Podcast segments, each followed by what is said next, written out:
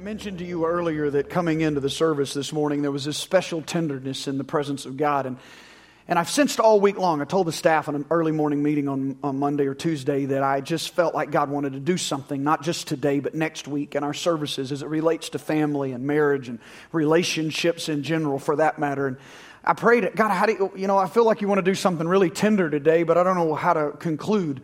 I normally begin with the end in mind, but to, all week long, and to even today, I must admit, I, I don't have some really powerful way to conclude this. So I'm trusting the Holy Spirit takes His word and the tenderness that has been here all day long and applies it to your life. And, and for whatever reason, hasn't told me how He wants to conclude it because He's going to tie it up some way in your life and you'll never be the same. I felt a strong leading over the last several days from the Holy Spirit to examine our family relationships from the life of David and next week from the life of Solomon and let their lives speak to us about how we live out our own family lives and we manage our own relationships.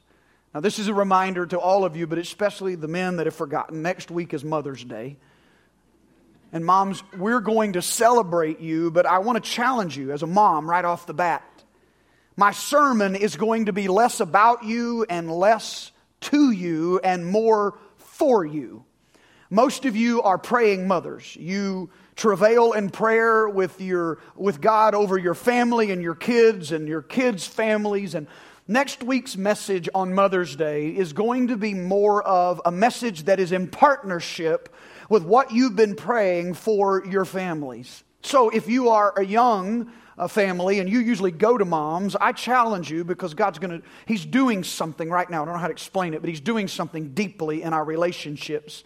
And I believe He's going to continue that next week as I continue this series on the family next week. Just kind of a last minute thing He dropped in our heart. And I really want you, if you're young, just say, hey, mom, God's doing something in our church, special time, Mother's Day. Why don't you think about using your influence to get everybody here uh, at North Place or at our house? Or if you are uh, the mother that everybody comes to see, use your influence to get your whole crew in the house because I really believe next week's message is going to be a partnership with the prayers that you have been praying for your family. We are in a journey as a church to go through the entire Bible in the calendar year of 2013. We're indebted to Zondervan and, and Pastor Randy Frazee and Mac, Pastor Max Lucado uh, for the materials they've provided us that we're studying in our small groups, and they've ha- added to our spiritual growth. Specifically, this week, I'm grateful to Pastor Kyle Idleman, who pastors in Kentucky, who took his church through the story. And listening to Pastor Kyle just really inspired me to use these next two weeks from the life of David and Solomon to, to address the family. Now, I'm deviating from the curriculum, the material. So, uh, what that means is there's a lot of meat that I'm not going to be addressing that is missed that will be in your small group studies the next two weeks. I challenge you to connect with them so this gets deeper on the inside of you, beyond what even I'm going to say uh, from the Word. And I, I really challenge you to connect with the group. For example, this week is going to ask one of the questions, answer one of these questions. Um, why did God seem to be easier on David than he was Saul. All Saul did, he was disobedient, but he didn't, he, he brought back the spoils of war uh, and God told him not to. And God stripped him of his anointing, stripped him of his crown, and life was miserable for Saul after that. And here David commits adultery and then murders a man to cover it up. And his name is listed in Hebrews chapter 11 with the roll calls of the hero of faith. That sounds, it's, it's, it looks like inequity. It, it doesn't look just. And, and why is it that way? In today's, this week's small group study, that's just one of the questions from this part of Scripture that is answered in your study. This morning, I want us to focus on the second part of the life of David. At this point, he's no longer a shepherd boy slinging rocks and killing giants. He is now the king of Israel, and this part of his life is covered in chapter 12 of the story, the chronological arrangement of Scripture. As we read, we discover that David's family life is in shambles. And if you were going to categorize his family life into some sort of genre, you would not put David's family under the genre of a fairy tale. His family relationships are not a happily ever after story. Matter of fact, David's family life is more like a soap opera meets the Jerry Springer family. You read it and you think, really? Is God going to really put this in the Bible? I mean, I mean, this is David, a man after God's own heart, and that's what I love about the Word of God. It gives us the warts and all about His followers. It shows us everything about God's people, and the honesty of the Word of God, to me, shows the integrity and the righteous character of the, the integrity of the Word and the righteous character of God. I, it's easier for me to believe all the good stuff because He didn't hold back in telling us all of the bad stuff. And all of these things that go on behind the scenes in the lives of people that follow God, it shows humanity's bent towards sin, but in every time it shows God's pursuit of us in our brokenness. It shows His grace and His pursuit of us. And boy, did David ever need the grace of God in his family relationships. And that's not very different from us today. I want to frame today's message by having you ask a question of your own home or your own family. If the walls of your house could speak, and thank God they can't, but if they could, what would they say? What story would they tell? Would they tell a story of laughter and joy, or would they tell a story of constant conflict and angry words?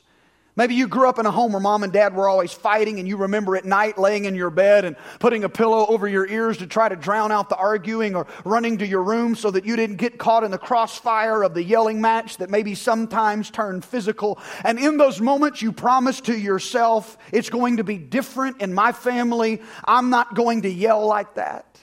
But you yell today.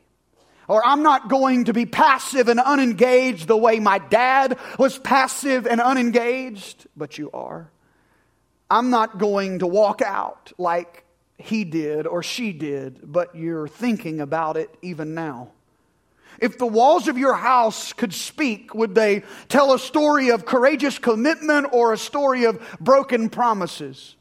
We stand before our spouses on wedding day and we say, for better, for worse, for richer, for poorer, in sickness and in health, till death do us part, and we mean it. I mean, we really do mean it in that moment, but something unexpected happens to our story.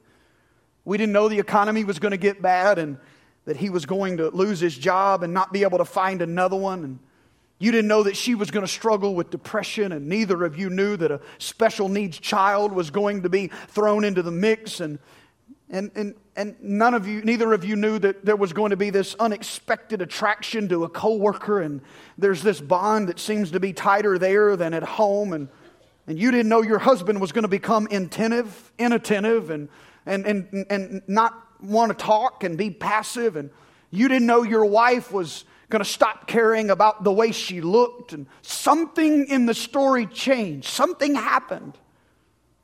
And in the context of all of this, we ask the question if the walls of your house could speak, would they tell us a story of commitment and courage or a story of brokenness and disappointment?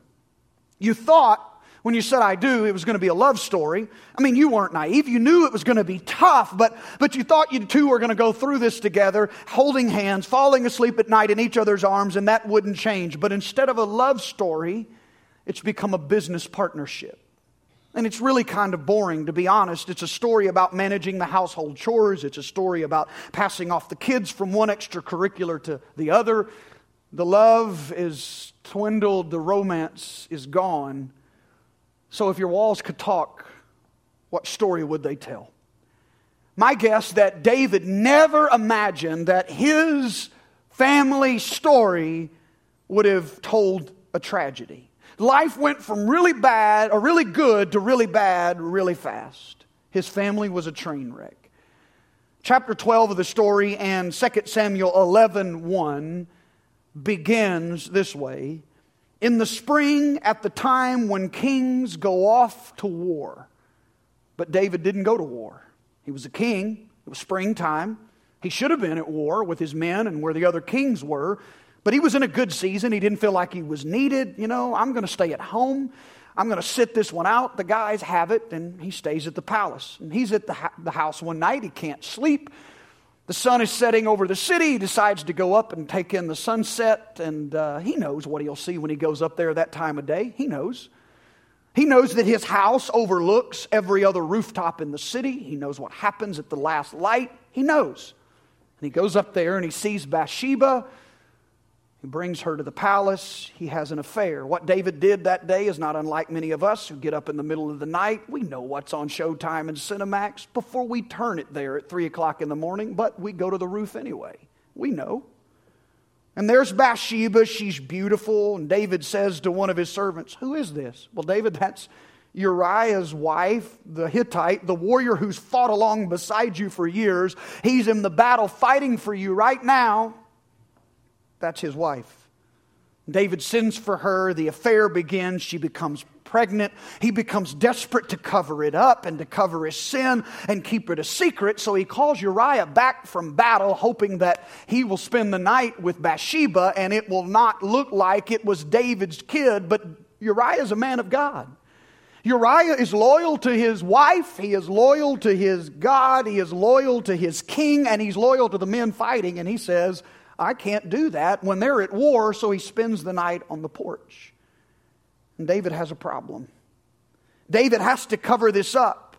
He's got to maintain the illusion that his family is okay and that he's not doing anything wrong. And a lot of us come in the doors of the church week in and week out with the same goal in mind. Because when it comes to our families, our marriages, or our children, we feel this pressure for everyone around us to think that we don't have any problems. But you know what? We've all got problems. None of us in this room, including the Jarrett family, is a perfect family. All of us are struggling in one way or another, but we try, we feel pressured to maintain the illusion. So David decides, because it didn't work with the thing with Uriah, he goes to another level. He writes a letter and seals it to send to the commander of the army to put Uriah at the front of the battle lines. He gives it to Uriah and says, Give this to the commander. Basically, Uriah is carrying his own death warrant, and it happens just like that. Basically, David arranges it, David commits murder. Bathsheba becomes his wife. I mean, you're asking, how could this happen? And if you're new to the scripture, you've never really read it, or you're hearing this story and you never really heard it played out like this, you're thinking, I mean, can it get any more Jerry Springer than that? Can it get any more dysfunctional than that? Oh, yeah, just, just keep reading. If you keep reading, you will find out that there's this Amnon guy. He's one of David's sons. And Amnon rapes his half sister Tamar, David's daughter. And Tamar tells her full brother Absalom about it. And Absalom spends two years plotting revenge, and he kills Amnon, and that boils into a civil war in the country between David and Absalom, which ends in Absalom's death. David's family life is in pieces. And how did it happen? How did his family become such a mess? When did it all fall apart? And if you could go back in the story, maybe you could start seeing some things that led up to all of this dysfunction.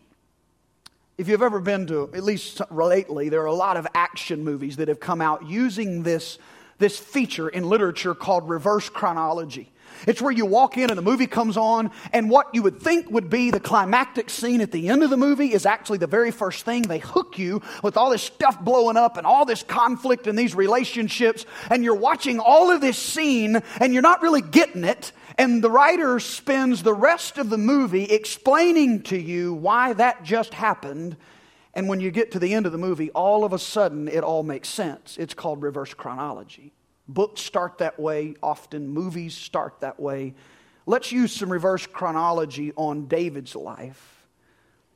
Because all of us want to focus on the David and Bathsheba affair. We focus on the cover up, or we focus on the rape, or the death of a son, or the civil war. But, but, but go back before all of the stuff, the dysfunction.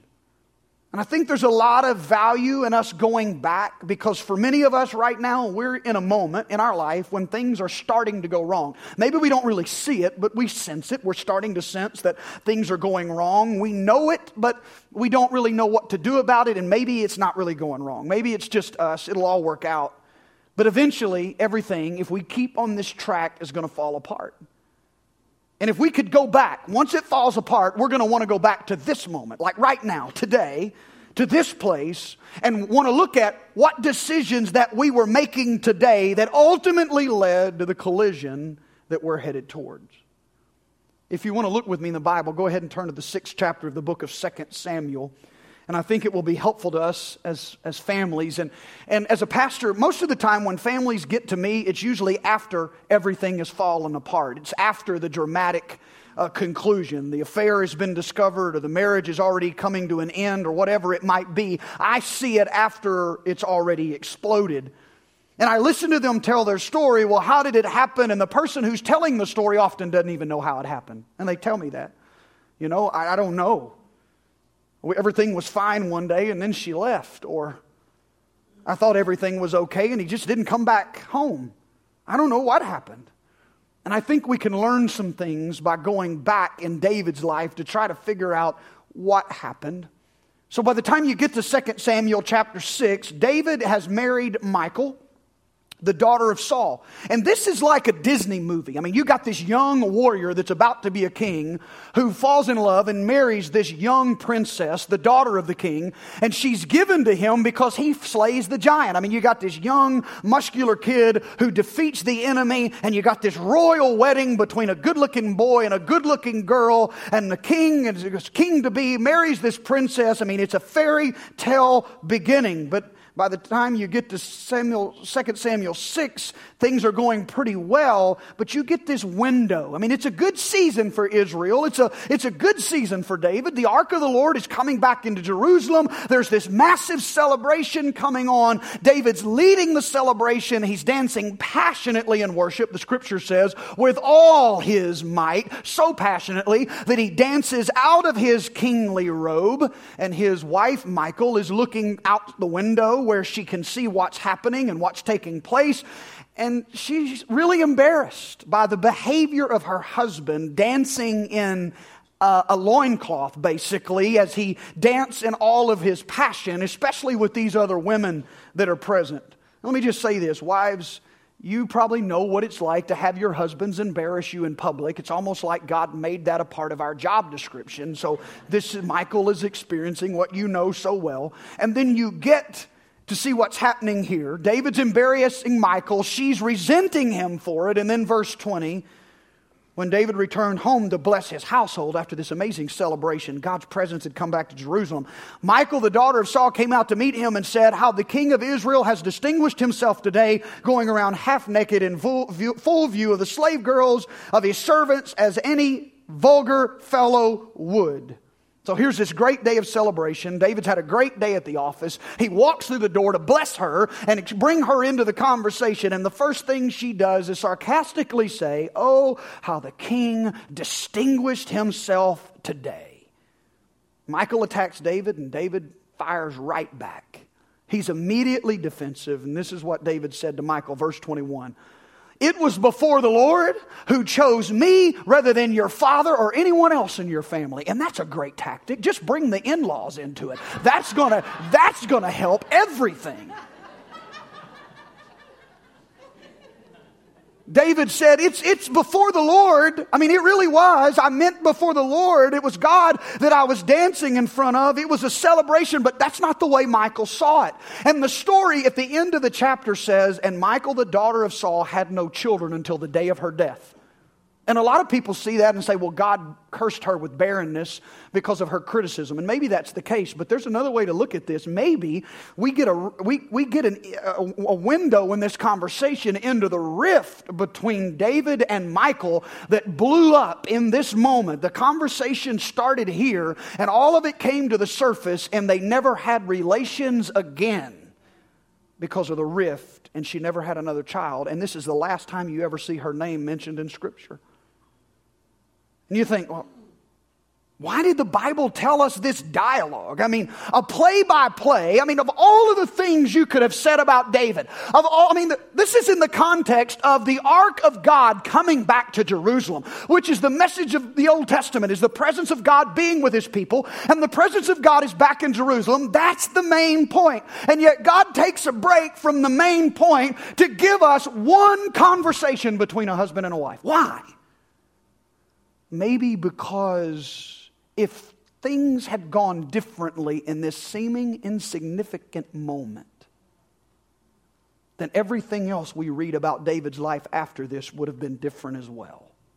I mean, what if David would have included Michael in the celebration? What if he would have made sure that his wife was by his side to celebrate the ark returning? What if David would have made her a welcome part of his life outside the home? What if Michael would have been encouraging to her husband? I mean, it was a great day for him. What if she would have walked up and just given him a hug and celebrated with him? What if David would have listened to his wife and tried to see some things from her perspective? What if there would have, wouldn't have been all the sarcasm right off of the start? What if the criticism would have been replaced by praise? What if there would have never been any personal attacks, especially on the family? What if, what if David would have been more understanding about how she felt, or Michael wouldn't have been so insecure and defensive? What if somebody would have said, I'm sorry, or David could have said, my passion got the best of me. I didn't realize how it looked from your perspective and everybody else. I'm sorry, forgive me.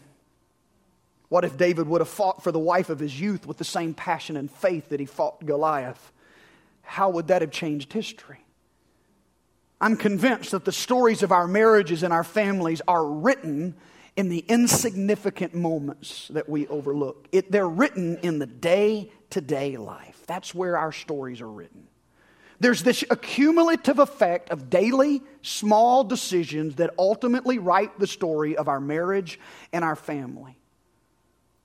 In the big moments, we look at David's life and say, well, David's life was shattered on that roof when he looked at Bathsheba. It was shattered when they had the affair. It was shattered when he murdered her husband. But it's what led up to that moment that shattered David's life. It's an accumulative effect of the small daily decision within our homes and our relationships and our families that ultimately write the story of who we are. But we don't think like that. We notice the big moment where everything falls apart but there are little things happening in our life if we don't change our behavior and our words and our lifestyle that are going to lead up to a big moment. And it's not the big moment, it's all that happened behind it. It's like that big tree that the Texas wind blew over. You've seen it. The wind eventually topples the tree, but the wind that toppled the tree wasn't the problem.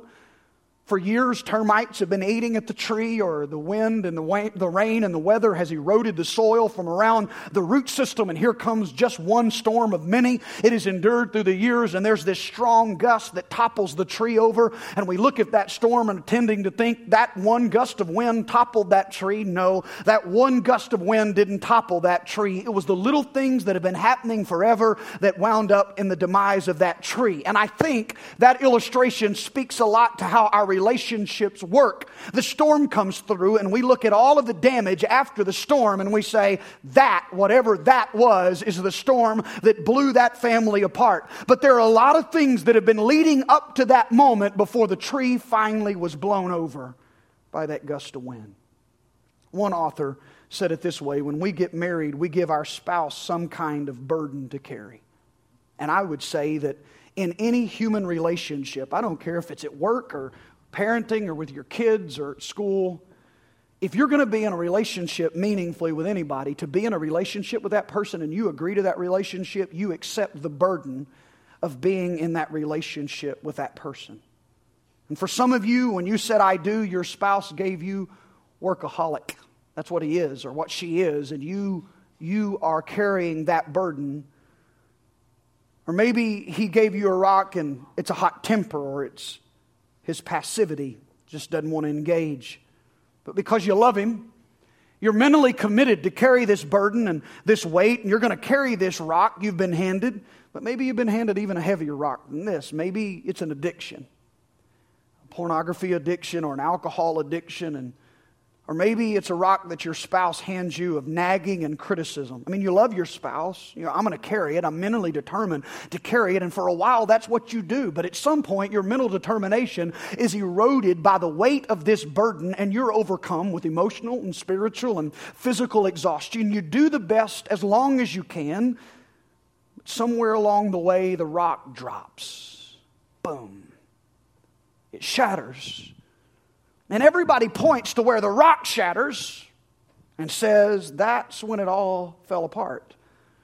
But it started unraveling when the muscles started cramping because it wasn't that moment, it's the heaviness of the rock for such a long time.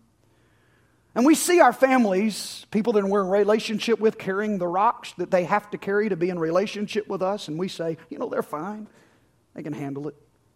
My spouse can carry that rock of me constantly being gone on business. I know.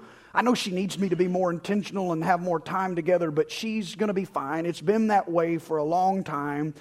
She can carry that rock. Or I know my husband can carry the rock of my criticism and my negativity. I know, I know he wants me to be more positive. I know he wants me to be more, more encouraging, but he's going to be fine. He's put up with me. This is me. He knows me. This is my personality. He's put up with that rock for a long time. I know the kids can carry on with us yelling and, and being at each other all the time. I mean, they're fine. They're resilient, right? They're kids. And they are for a while. Your husband, your wife, your kids, they carry that rock as best as they can for as long as they can. But at some point, their mental determination to carry that rock is overcome by pure physical exhaustion, and somebody drops the rock. Can we think deeply enough and prayerfully enough for a moment to honestly look at the rocks that we've asked the people in our life to carry to be in relationship with us? They're carrying something to be in relationship with you. You, you can't be alive and not be a burden in a relationship in some way your spouse, your kids, your coworkers. Because some of us, the rocks that we're putting on them, becoming too heavy for them to bear. They're getting tired. And if we don't do something soon, the rock's going to drop.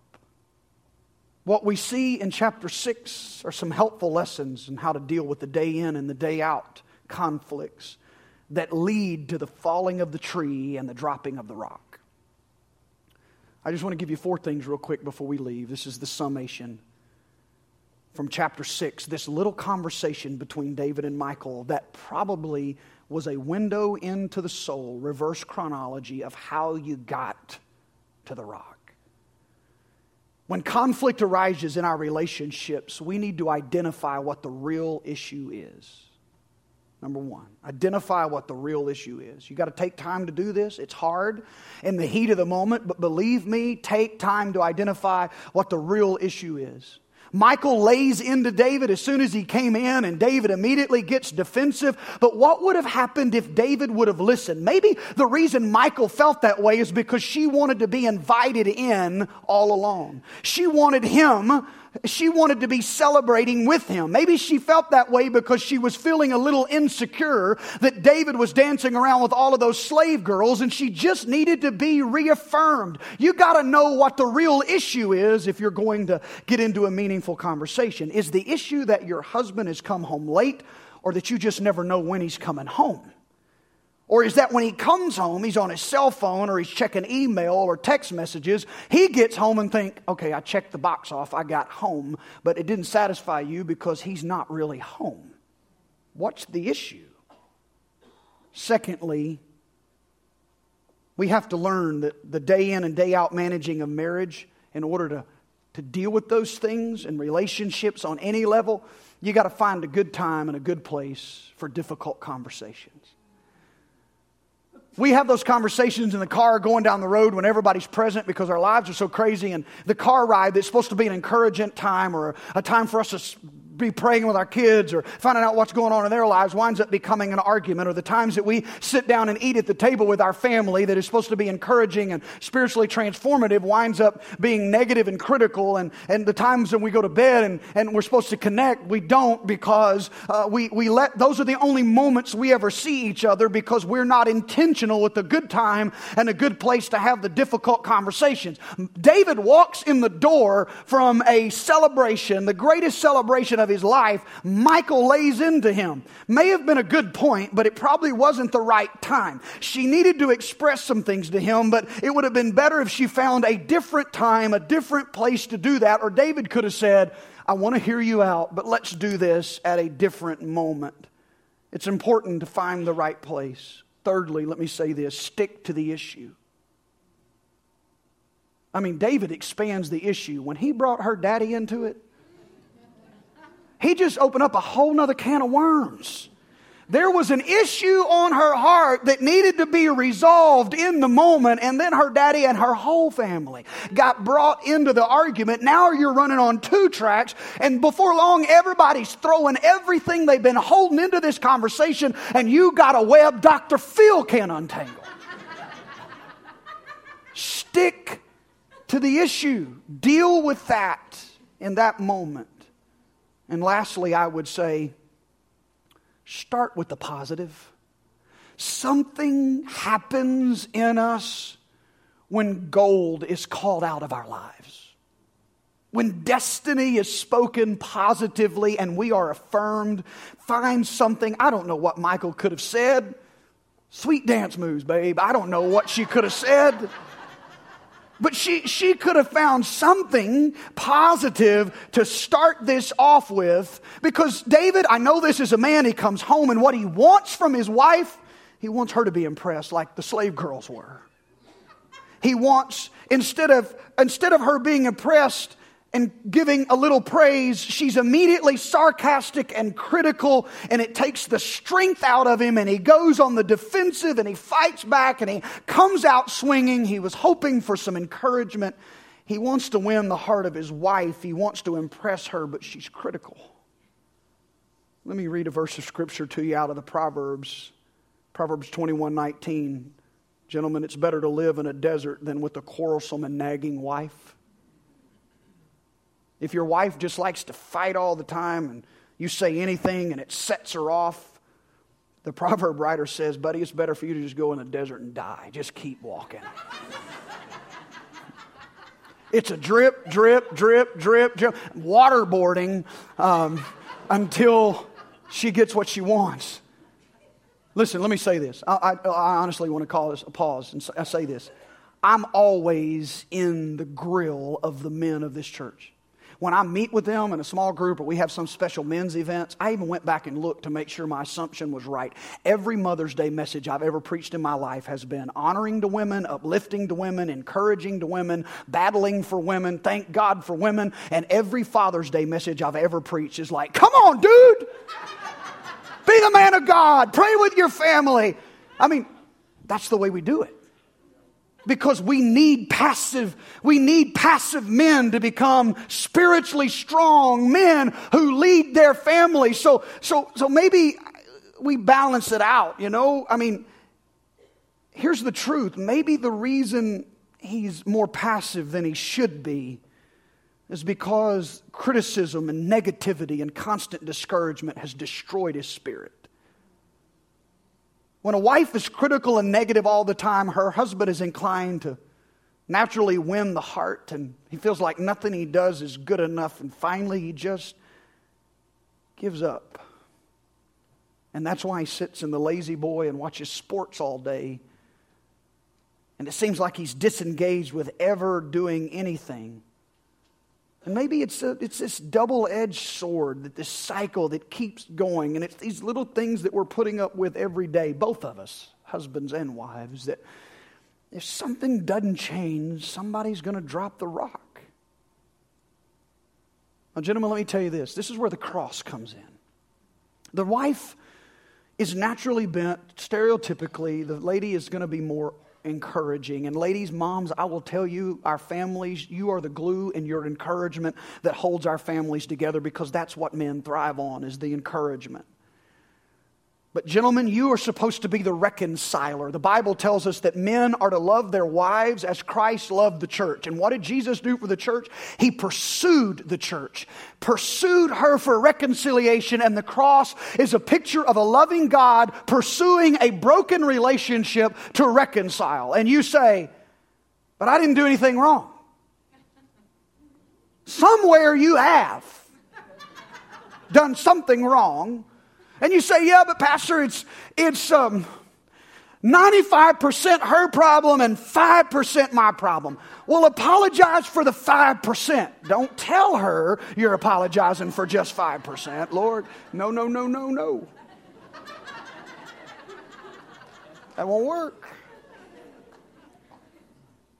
You, it is up to you, sir according to Scripture, to be the reconciler, her the encourager, you the pursuer of the brokenness. God made it that way. You need her encouragement, and she needs your pursuit.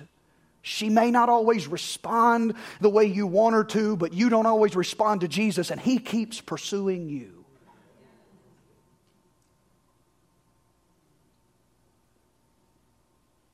I'm going to ask if uh, Pastor Bear would come. And I just, you know, the grace, you know what? This is, this is so grace, so much grace, so much grace. If you read over to Matthew chapter number one and it's given the genealogy of, da- of Jesus, you know how it refers to Jesus? The son of David. Really? Son of God wants to be born from the line of an adulterer and a murderer? Yeah. You know which of David's kids? David had a lot of kids. You know which of David's kids that God allowed to be the offspring that would carry the line of Jesus? Solomon. That means Bathsheba was in the line. I mean, I don't, I don't, I don't get it. But somehow, because of God's grace, and I've seen it in my own family, He does His best to try to make the best out of what we really mess up. And so it's not over for you. It's not over for your family. It doesn't have to be. Maybe the reason God didn't give me some spirit, I mean, I thought about all the things I've done in the past to try to help you remember this message and for God to apply it in a powerful way in your life. And nothing seemed right. And maybe the reason nothing seemed right is because I wasn't supposed to do anything.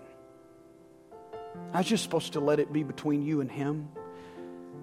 Just to sit and let it marinate in your heart and let the Word begin to put roots down and help you identify what kind of burden the people in your life have to carry to be in relationship with you and identify. You know, and you say, Well, I'm not married, Pastor. Well, you know, what I've said today can apply to any meaningful relationship at any level of your life. Maybe God wants to put his finger into that area of your life and begin to pull you closer. We started with David's prayer, created me a clean heart. And to be the pursuer, maybe you need that. To be the encourager, maybe you need that. To make it right with a kid or a parent, maybe you need that. Or maybe you need to make it right with Jesus today. He's ready. If he'll let if he will allow the name of a murderer and an adulterer to be the moniker that he's been referred to for centuries, there's grace in that. The Son of David then there's grace for you. This is what I want us to do, just in case, because none of us have a perfect family. None of us have perfect relationships. So I don't even want to burden the prayer team with the responsibility today of having to pray for somebody else. I'm just going to ask Pastor Bear to keep the environment worshipful. And um, I'm going to, in a moment, I'll have you to stand. And when I do, I'm going to speak a blessing over your life. And I want this front to be available for prayer. You want to come with your spouse or your family, or you want to come and pray as an individual over your family. You want to come and give your heart to Jesus. You want to pray the Psalm 51 prayer for repentance. Or maybe you just want to sit right where you are, hold hands, or you're standing there alone and you're just going to say, God, do that tender thing that we felt all day long. Just get to the tender place and do what you can do. Because there is something supernatural happening that I can't see. I, I know in my knower that we are right here in this moment for a reason. God led, this is not, when I woke up Monday morning, preaching this message is not what I had in mind. I believe God is doing something this week and He's going to finish it next week. And I want you to let Him do whatever He's trying to do in your heart and in your family. Jesus, will you bless them and keep them? Will you make your face shine down upon them? Will you be gracious to them? Will you turn your countenance their direction and give them peace? Transform our hearts.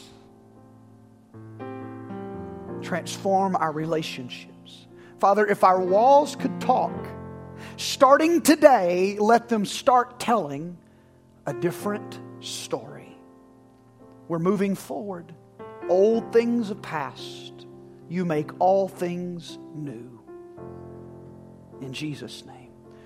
Would you stand to your feet with me today? Pastor Bear is going to keep the environment worshipful in a few minutes. Haley and I will slip to the guest reception. But waiting in the presence of the Lord, letting Him do what He's doing in your heart right now is the most important. And if you just want to kneel or spend time at the front of this building, it is available and open don't rush out if God's dealing with you. God bless you.